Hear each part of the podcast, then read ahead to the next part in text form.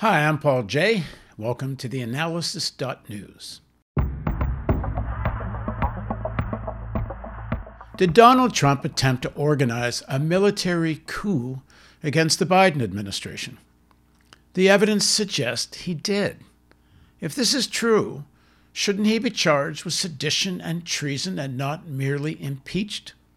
Did Mitch McConnell, as the majority leader of the Senate and the person who is ultimately responsible for the Capitol Hill police, deliberately allow the right wing mob into the Capitol buildings?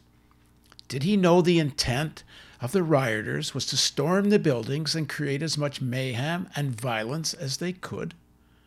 Did he do this to discredit Trump after his military coup had failed?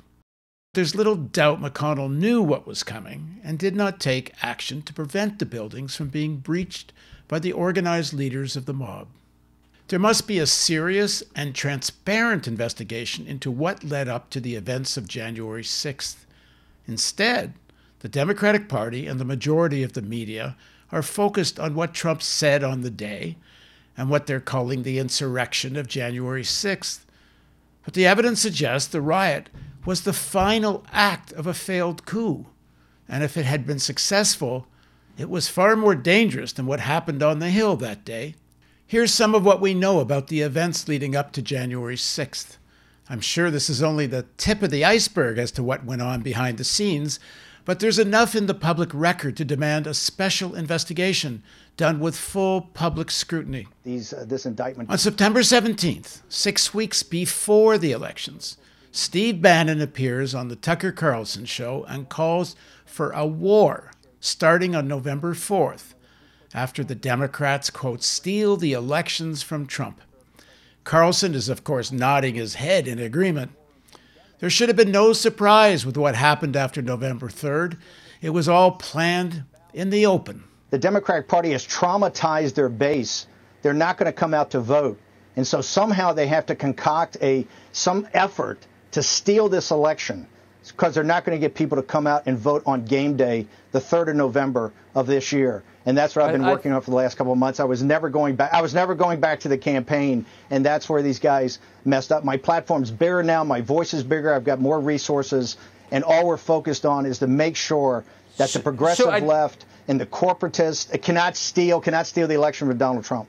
I'm more focused than ever. We're kicking off a national tour on Monday called the Plot to Steal 2020. They're not going to stop my voice in assisting President Trump and making sure that this election that he's going to win on the 3rd is not stolen from him. Huh. And then maybe the real contest begins. Steve Bannon, I'm glad that you came on. Thank you that's very when, much. That's when the war starts. I, I, am beginning to th- I'm beginning to think that's true. Of course, Democratic Party voters did turn out, and much of that was by mail in ballot. After November 4th, Trump calls the vote results stolen and a fraud and launches dozens of lawsuits challenging the results. The war is on. The majority leader of the Senate, Mitch McConnell, plays along, defending Trump's right to challenge the results. He later claims he was told that Trump would eventually concede. It's clear that the election results were not the result of widespread election fraud, and in many courtrooms, Trump's challenges fail. Even Republican legislatures confirm the results. Trump does not concede. And as we get closer to January 6, when Congress will certify Biden's election, Trump gets more desperate. Trump ally, retired General Michael Flynn, that is, recently pardoned General Flynn, calls for military intervention and martial law on December 17th. In an interview on Newsmax, Flynn says Trump, quote, could order the, within the swing states, if he wanted to, he could take military capabilities and he could place those states and basically rerun an election in each of those states. He continued adding, I mean, it's not unprecedented. These people are out there talking about martial law like it's something we've never done. Martial law has been instituted 64 times. The media pundits don't take Flynn seriously, and I got to admit, I didn't either. Trump puts enormous pressure on Republicans in Georgia in the state government to reverse the Biden win. He does this even though Georgia doesn't represent enough votes to change the results of the national elections. He's obviously desperate to get something to give his claim of fraud some validity. His January 2nd call with Brad Raffensperger, Georgia's Secretary of State, in which he repeatedly urged him to alter the outcome of the presidential vote in the state, goes public when Raffensperger releases an audio recording of the call. What else was going on in terms of Trump's contacts with the military? We don't yet know, but something concerned 10 former secretaries of defense enough to take an intervention seriously and issue a letter organized by Dick Cheney warning military leaders and the acting Secretary of Defense not to get involved in election results. There is an obvious concern that Trump's appointment as Secretary of Defense, Miller, is part of such a plan. In an opinion piece in the Washington Post, the letter of these former secretaries of defense stated in part, quote, as senior Defense Department leaders have noted, quote, there's no role for the U.S. military in determining the outcome of a U.S. election. Efforts to involve the U.S. armed forces in resolving election disputes would take us into dangerous, unlawful, and unconstitutional territory. Civilian and military officials who direct or carry out such measures would be accountable, including potentially facing criminal penalties for the grave consequences of their actions on our republic. The letter continues. Acting Defense Secretary Christopher C. Miller and his subordinates, political appointees, officers, and civil servants are each bound by oath, law, and precedent to facilitate the entry into office of the incoming administration and to do so wholeheartedly they must also refrain from any political actions that undermine the results of the election or hinder the success of the new team. End quote. That's the letter from the Secretaries of Defense. In a show of further concern that a coup was being attempted, on January 4th, Admiral Stavridis, retired, wrote an opinion piece to Time magazine in support of the letter from the 10 Secretaries of Defense. Stavridis is a leading figure of the military industrial complex. He was the 16th Supreme Allied Commander at NATO and is an operating executive of the Carlyle Group, which is one of the largest private equity firms on Wall Street and is a major investor in several large arms manufacturers. Stavridis' letter in part stated, quote, the secretaries, here he's referring to the letter from the former secretaries of defense. He writes The secretaries have been watching events closely for the past months, including the infamous presidential walk across Lafayette Square and well sourced reports of discussions in the Oval Office of martial law. Even after they released the letter, the most recent reports of Trump pressuring the Georgia Secretary of State to, quote, find, end quote, Another 12,000 votes could only have reinforced their views and sent a collective shiver up their spines. And it should.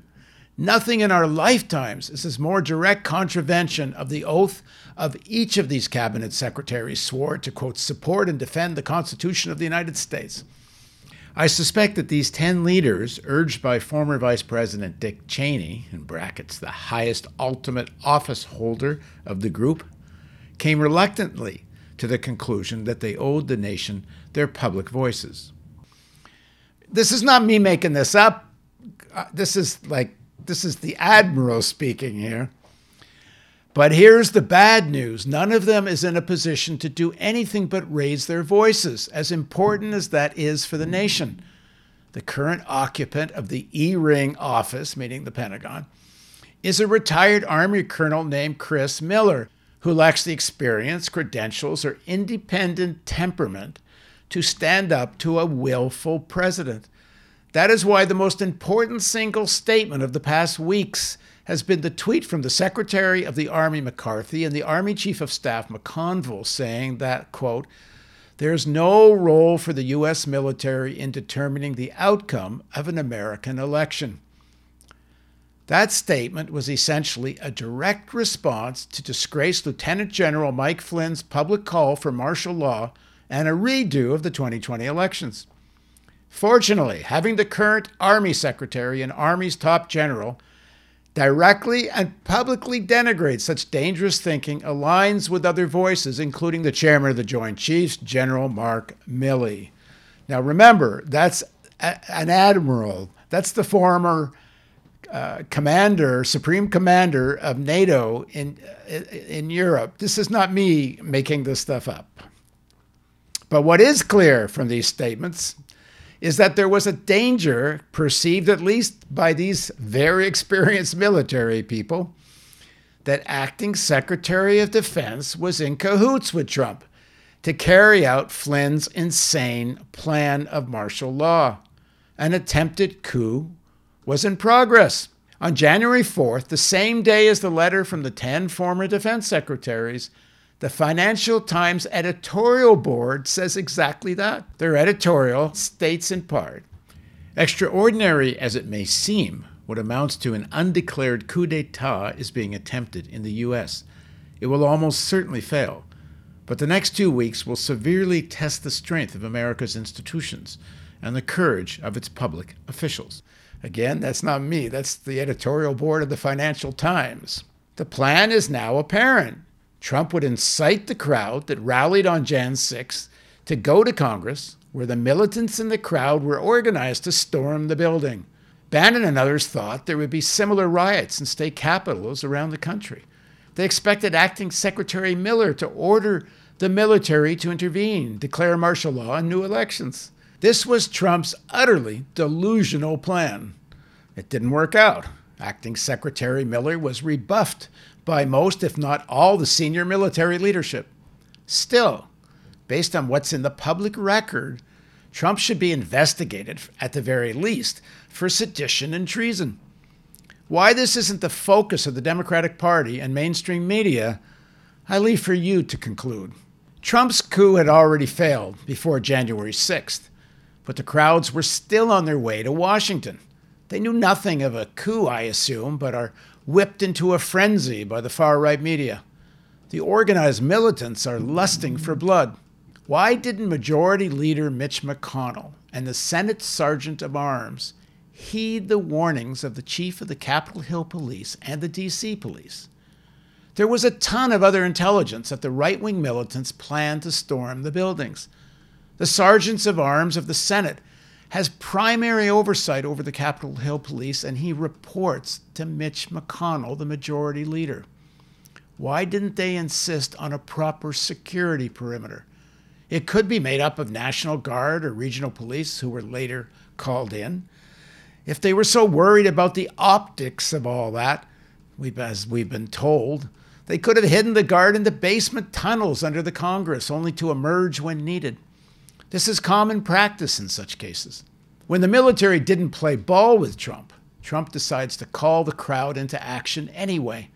By now, he's delusional enough to think he'll emerge with a win out of the bedlam, knowing that millions of Americans believe he's been chosen by God, and as he once said, he could shoot someone in plain sight and wouldn't lose voters. Maybe he's thinking ahead and can't let his base see him as being weak or capitulating under pressure. The question has to be asked, though, by this point did McConnell want the chaos to take place? McConnell must know by now the military is not going to intervene the way Trump hoped. By the January 3rd letter from the 10 former secretaries of defense, most of the financial and other elites were ready to dump Trump, as seen by McConnell, Lindsey Graham, and Vice President Pence agreeing to certify the results of the Electoral College. Trump had outlived his usefulness and was now seen as a liability. Does McConnell decide that the chaos can work for him? Even on January 6th, it appears McConnell held back. If there is any doubt about the chain of command or how McConnell responded on the day, here's a January 10th report from the Washington Post on an interview with Steven Sund, the chief of Capitol Police, after he had resigned.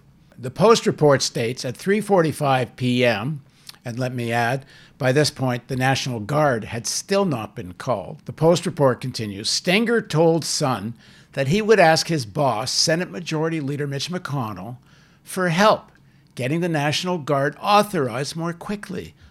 Sund never learned the result. Again, ask his boss, Mitch McConnell, whether they can call the National Guard. And the chief of police doesn't get an answer.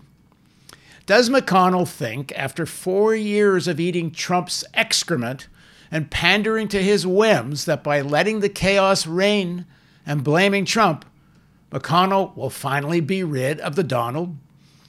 Does McConnell see an opportunity to pry free the Republican Party from Trump's maniacal grip? Perhaps the most startling evidence of this coup against Trump now is that the Capitol was breached around 2 p.m. and at 3:34 p.m. the American Manufacturers Association who had supported Trump for 4 years and received all the tax cuts and deregulation they wanted only 90 minutes after the doors of Congress are breached they issue a statement calling for Pence to invoke the 25th Amendment and remove Trump. 90 minutes after the doors are breached. How could the American Manufacturers Association do a turnabout so quickly? Was the plan to use January 6th to disgrace weaken and remove Trump in place prior to January 6th? And was McConnell in on it? Had Trump's insane refusal to peacefully transfer power threatened the investor's paradise that is the USA? Volatility is good for markets up to a point, but martial law and the overturning of American democracy, that's in quotation marks, was going too far. In the middle of the COVID pandemic and deepening crisis, the elites needed some rationality back in charge of the country. That is, after milking the Trump presidency for everything they could. Why there isn't more focus on McConnell may have something to do with the fact that it may open a can of worms for the Democrats. While the Senate Sergeant at Arms has the more senior duty, the Sergeant at Arms of the House shares responsibility for overseeing the Capitol Hill Police and answers to Nancy Pelosi, the majority leader of the House. There are claims that Pelosi was lied to about security planning, but at the very least, shouldn't she have been more vigilant? Pelosi is just as savvy as McConnell. Did she really not know how weak the security preparations were? If the questions about McConnell are pursued as they should, there are some serious questions about Pelosi's role in all this, too. Did the House Sergeant at Arms not keep her informed of the planning? Did he lie to her?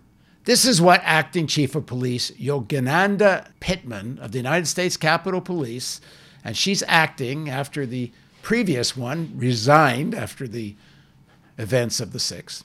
Here's what she told the House Committee on Appropriations on January 26, 2021.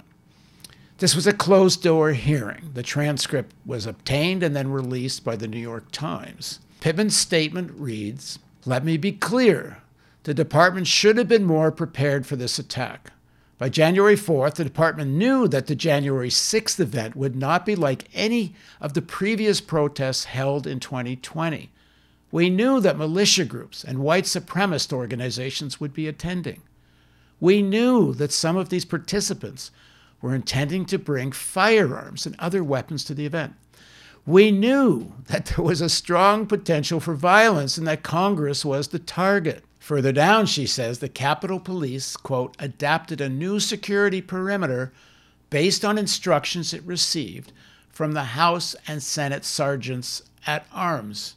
Additionally, on January 4th, now that's two days before the events, Additionally, on January 4th, former USCP Chief of Police Steven Sund requested that the Capitol Police Board, that's the two sergeant at arms primarily, declare a state of emergency, and authorize a request to secure National Guard support. The board denied the request, but encouraged Chief Sund to contact the DC National Guard to determine how many guardsmen could be sent to the Capitol on short notice, which he did.